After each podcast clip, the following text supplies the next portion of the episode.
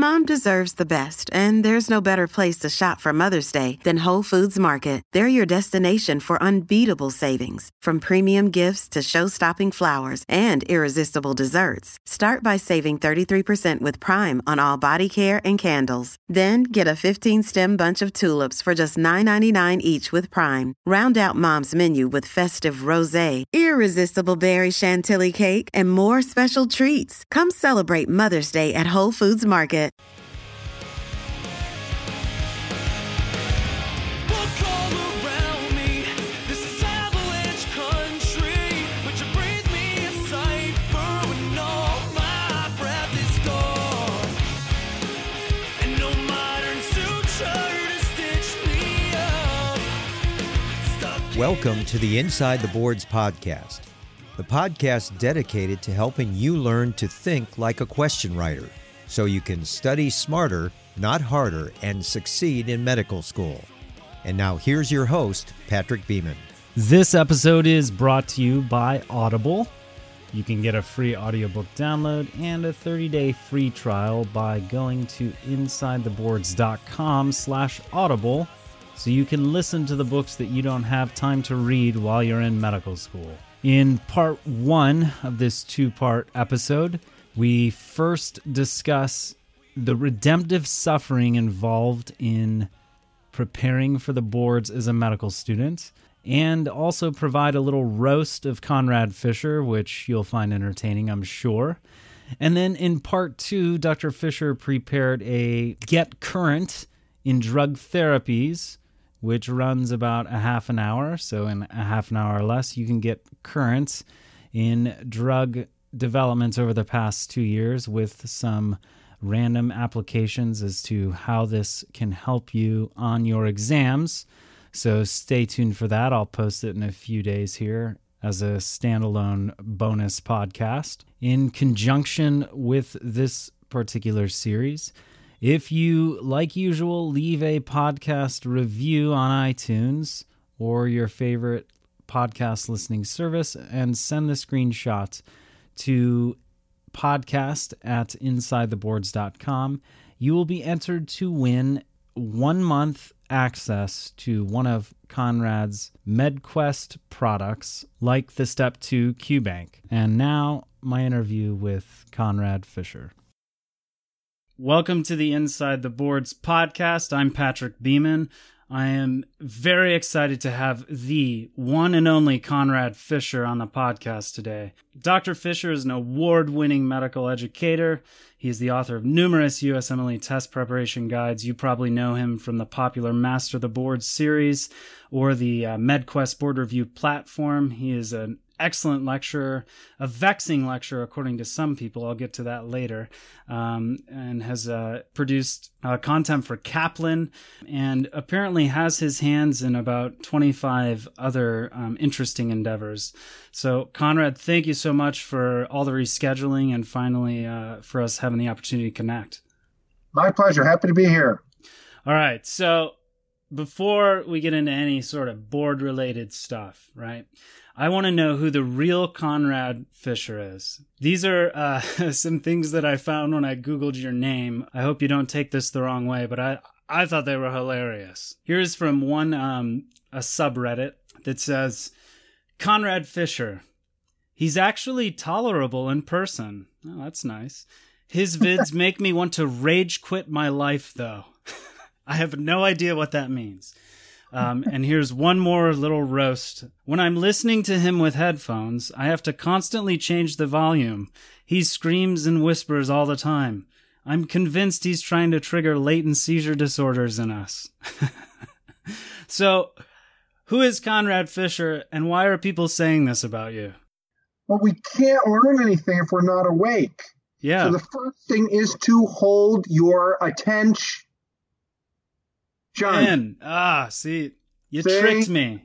I tricked you. I'm a clever fellow. So that's the first part of it. The other thing is, is that people can get a book and read it on their own. When people are coming to live or looking at videos, it's because there's that subset of the population that they want to have an experience of having a teacher. They want to see somebody acting out in their life the use of the medicine. For instance, my last patient scene is like yours in the last 90 minutes. So I am a fully functional clinical doctor, and I see uh, I saw 20 patients today in the hospital. So about 30 or 40 percent of my time is clinical, and then it's the books. I'm also the residency director. But even within the residency, people want to know that they feel taken care of. So uh, one thing is to be able to have information. You can get that anywhere. But the other is um, people also see a reflection of the goodness of their own aspirations. So I think that people see, you know, to the pure, all things are pure, to the impure, nothing is pure. So for some people, they will see a reflection of their own uh, sense of calling. Yeah. That's the real me. That's the real you. But you left out a lot there too. When it comes to your career in medicine, so you said you spend 30 to 40% of your time clinically. Um, Right. Then the rest of it's admixed with um, some residency program directing responsibilities and Right. your um, MedQuest, other books, review type stuff. And I'm also physiology course director for Touro College of Medicine. So I'm responsible for the largest part of the first year curriculum at Touro College of Medicine. So uh, I'll have a physiology Q bank out probably beginning of next year. I've been uh, uh, dilly dallying along uh, with it. So, and I'm responsible for the half the second year curriculum, what they call a clinical systems course there too, the content. I'm the editor in chief of that. My main role is actually residency program director. Okay. And um, how many residents do you guys have? 93.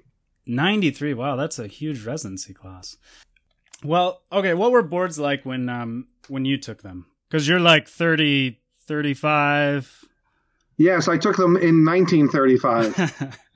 Well, you see, all boards are all eh, eh, 90, 96% of people say that they have test taking anxiety. Hmm. 96%. 2% are lying, 1% is bipolar, and 1% is schizophrenic. So basically, every, 96% are telling the truth, and the other people are lying or crazy. So uh, the, thing is, is that everybody's scared of boards. I remember distinctly how painful it was to study for step one and take two or four weeks to break my and be concerned about like, am I going to pass? What grade? And anxiety provoking like that. For the international graduates, they have to have the same experience for step two. U.S. grads don't have it as much sure but there are going to be people who are going to be anxious about all those tests. So I, no one can not worry by somebody telling them, don't worry. Worry is the state of our existence. All I can tell you is one, you can't avoid suffering in this life. You're going to suffer. What you can do is have your suffering be useful suffering. And what that means is the suffering that we undergo when we're preparing for our boards is voluntary suffering. It's suffering that is requested and freely accepted. And it's useful because after the process, we're more intelligent, we're more knowledgeable, more useful. It is the difference between a raw potato and a cooked potato. Is not a cooked potato more intelligent and beautiful than a raw potato? So we are in the process of becoming something beautiful and useful. Now, 16% of the population in the United States has major depression at some time. They're suffering, but a year from now, they're not going to be better, stronger, higher, faster, as the Olympic mottos. They're going to be the same, just suffering. So I say to you, suffer more, but have it be useful suffering. And it doesn't last forever. So, yes, I and every other faculty member that ever went through the boards suffers too. I think that's interesting it kind of harks back to the concept of a sort of redemptive uh, uh, aspect of suffering um, Absolutely. what resources did you use when you were studying for boards back in 1935 I actually I took step one in uh, 30 years ago this year. congratulations very kind of i guess I actually went back to my, my, my medical school for uh, for uh, the uh, a reunion. If people sort of go through the retrospectoscope of saying, "Oh, it was all wonderful," I went back there and I said, "Hanging out here, being a second year medical student, prepping for step one was terrible. agreed agreed Pain." yes like Mr. T. Champ, what's your prediction for tonight's fight? He goes, "Pain." pain. So uh, the answer to that is is that at that time uh, I used what would be now called the uh, national, the NMS books, the National Medical School, Okay. the National Medical School review books at the time uh, in preparation. And then um, uh, I think actually review books have evolved, interestingly enough. Review books have taken over. They used to be considered review books. Now review books um, and Q banks have become primary learning. Right. Agreed. Not review books, they're primary learning. In your medical school career in particular, any test taking failures? Just what, what's that word you use? Any test taking failures ever? that word, that last word? Failures. I shouldn't have said it. Any test taking speed bumps, roadblocks? I only have marriage failures, but I'm a very good deal. Each wife comes with two kids, a, a condo, and lifelong cell phone service. But the key, No my boy, comment. is that I moved five blocks down. So my first wife and the other kids only live five blocks from me here. So proximity control. That is awesome, actually. I, I It envy is. you. I just realized I want to be Conrad Fischer, which is weird. Well, I'll tell you what. Uh, when I, later on, I'm going to sell timeshares in myself. Okay, I, I, I can be your avatar. the thing about the failure issue is that I would say that there's the experience of, for instance, I was suspended from my internship for insubordination. That's a, a type of failure. Hmm. You know, I was always the resident would say, uh, "Check that CBC." Why? Well, because I want to document it. Why? Well, I want to follow up. Yeah, but it's been normal for four days in a row. Why do we have to do that? You know, because I'm telling you to, Fischer. Well, in that case, get it yourself. And I would be suspended for insubordination. The following year, I was made chief resident. I said, I thought I was suspended. I thought I was insubordinate. They go, that was last year. Now it's leadership. So Ah, I would funny. say that, that that is a true story, and that is a type of failure. Okay, so it's not failure so much on boards. Uh, what other failure? I didn't get into medical school till the very last minute. I got into medical school in the United States the day before classes started. Yes, I was desperate, so I left the country and I moved to Poland. Was desperate. I didn't. I knew I had a calling, and I and I didn't think I was getting into medical school. And then the last minute, I got into two. Wait, were you going to go to Lublin or somewhere in Poland or? What's it? Uh, Krakow, the Jagiellonian, Oh, okay. That's where John Paul II studied. Quite right. the former Karol former Wojtyła. Karol Wojtyła. You're uh, making me realize I know a lot of trivia about where people um, did their academic history. No, I think it's because it's important to you, Patrick. yeah, no, it is.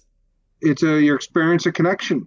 Okay, he's my a great pope. He was a great pope, John Paul. He was. Do you know he was he lived he was two years in a concentration camp? Yes, yes. That you are a real what they call papophile. I am actually. So I'd like to move into talking a little bit about Master the Boards and MedQuest and essentially the Conrad Fischer brand. So how did Master the Boards come about? Uh, because I was main, wanting to make more stuff than Kaplan had the capacity to do.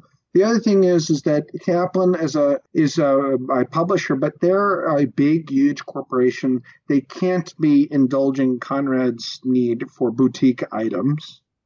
You know, I may wanted to make a lot of things. I wanted to make a, a course on physical findings, which is called Get Physical. That's an like- excellent name. Yes, exactly. It's like the Olivia Newton-John, you know, sort of uh, review course there. and so, and I want to make um uh, an OMM course for the osteopathic students. And so Kaplan has to do big things. They can't just uh, run like a small boutique item. So I would say the relationship I have with that now is perfect. My big items, like the Master of the Boards two and three books, are with Kaplan as my publisher. Smaller books are with McGraw. I have them on for step three of CCS with McGraw, CCS books in uh, medicine, peds, surgery, and uh, uh, OBGYN for, for, for McGraw Hill. Uh, so, and then with MedQuest, I do it more whimsically. So I would call it, it's more like an artist's collective. We take people who want to make things that we think are useful and we make them. They're of very high quality, and I don't have to worry as much about, I don't have to hit a home run with every one of them yeah. One of the biggest things that just I just came out with though that was very important to me is I just spent a very long time writing a step two QBank with Yeah. 2100 questions. It is pretty much the closest thing there is to a single author QBank. There's nobody else writing the questions and then I edit them down. It is me. I, I wrote mm, 1,200 of the questions personally, and then 200 PEDS, 200 Psych, 200 OB were written by other people in those areas. But even stylistically, they have to conform to my standards on things. So you serve somewhat as an editor at least? 100% because at the end of the day, it's like the books. The, even the PEDS, OB, and surgery and psych sections have to be stylistically synthetic. So uh, passing that Q bank out was like having a 10 pound baby. Uh, and, uh, you know, it, it was. It's like I needed an intellectual episiotomy like you couldn't believe. Wow, that is a very vivid, and I'm an OB, a vivid uh, metaphor. But what's doing with making MedQuest is just like that. I want to be able to come out with things as they come out of my out of produced out of my mind, like Athena coming out of the head of Zeus. There are these things that just are on my mind. I have to get out. And so, the same way, if an artist is a real artist, he has to draw or paint or sculpt almost every day. I create something in medical educational content uh, five to seven days a week. Okay, so you talked about this um, level two or uh, step two QBank. Um, I'm sure it could be used for level two of the the Comlex as well. Yes. Who should use that? Is it just people studying like their last two to four weeks for um, their step two exam? The step two Q bank can be used for shelf. Okay. Uh, the step two Q bank could be used for step three. I'm not going to come out with a step three Q bank anytime soon. It took too long to write this. Uh, I think that people can use it as they're preparing through the third year of medical school for, for anything. Uh, also, the way the questions are written, it's like if you went through cardiology, you would see a question on congestive failure presentation, physical findings, testing, treatment. Coronary disease, presentation, physical findings, treatment, testing. So it basically is not a, a cherry picking of questions. It is covering every single thing in that area so that if you go through the questions, you can say, can I be certain that I've seen a question on every RTA, on every piece of the nephron? Yes. So you've got the level two. What is the most popular thing that MedQuest does? The step three videos, it's paired with the Master of the Boards book. And the step three videos for sure the uh, uh, the biggest thing. And they were the first thing we've done. I also think that a lot of not every a lot of people yet know that I put up step three, step two videos a few months ago. So that's brand new. Basically, I don't have the time and the ability to go around and do my live class like where I'm writing on the board as I've done for 25 years. I don't have the time to do that anymore. Okay, so in other words, being the residency director, but I wanted to get it out there. So I do live step two class twice a year now. Yeah. And um, eh, so I wanted to put my whole step two live class on video. That went up a couple months ago. But the biggest thing that we have is the step three video because people want to have a book, a class, and a Q bank. A book, a class, a Q bank. So you want a primary learning, a form of review, and then a way to assess did you actually learn it? Yep. I think those are three very essential portions or parts to learning any portion of medicine. So Right. Is that that step three um, video lecture series and its related content? Is that what you're most proud of um, as far as what you've produced for MedQuest or or anything in medical education? Um, I would say, gee, proud of. That's an interesting frame of it because you know the thing is, I try. I really am proud of. Of I, I don't want to sound cutesy like this, but I'm really proud of all of them because they were. Um, it's like I never stopped loving any of the people I used to be in love with. I just may not be right now. So I'm proud of all of them in the same in the same sense that they were okay for the time. All right, Dr. Fischer, but let's say you're the patient, all right? This is a review of systems. I'm going to you can't just say yes to all of them. You have to choose one. Which which uh, thing did you how about enjoy working the most on? the step two videos because it's the guts of my my my it is my identity at the board of Okay. what would be a live interactive class constructing it and synthesizing it at a whiteboard with markers where you watch the process of creation I like whiteboard and I like markers. So are you not a fan just curious uh, of PowerPoint? Uh, PowerPoint is uh, what you do if people are really nervous and they want to go line by line. I think that um, the it's more for synthesis of knowledge.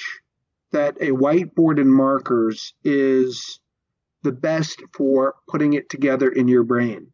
Mhm. Um, it's like why we have to have children instead of just having a bunch of ready-made adults. It is the process of creation that makes it our own.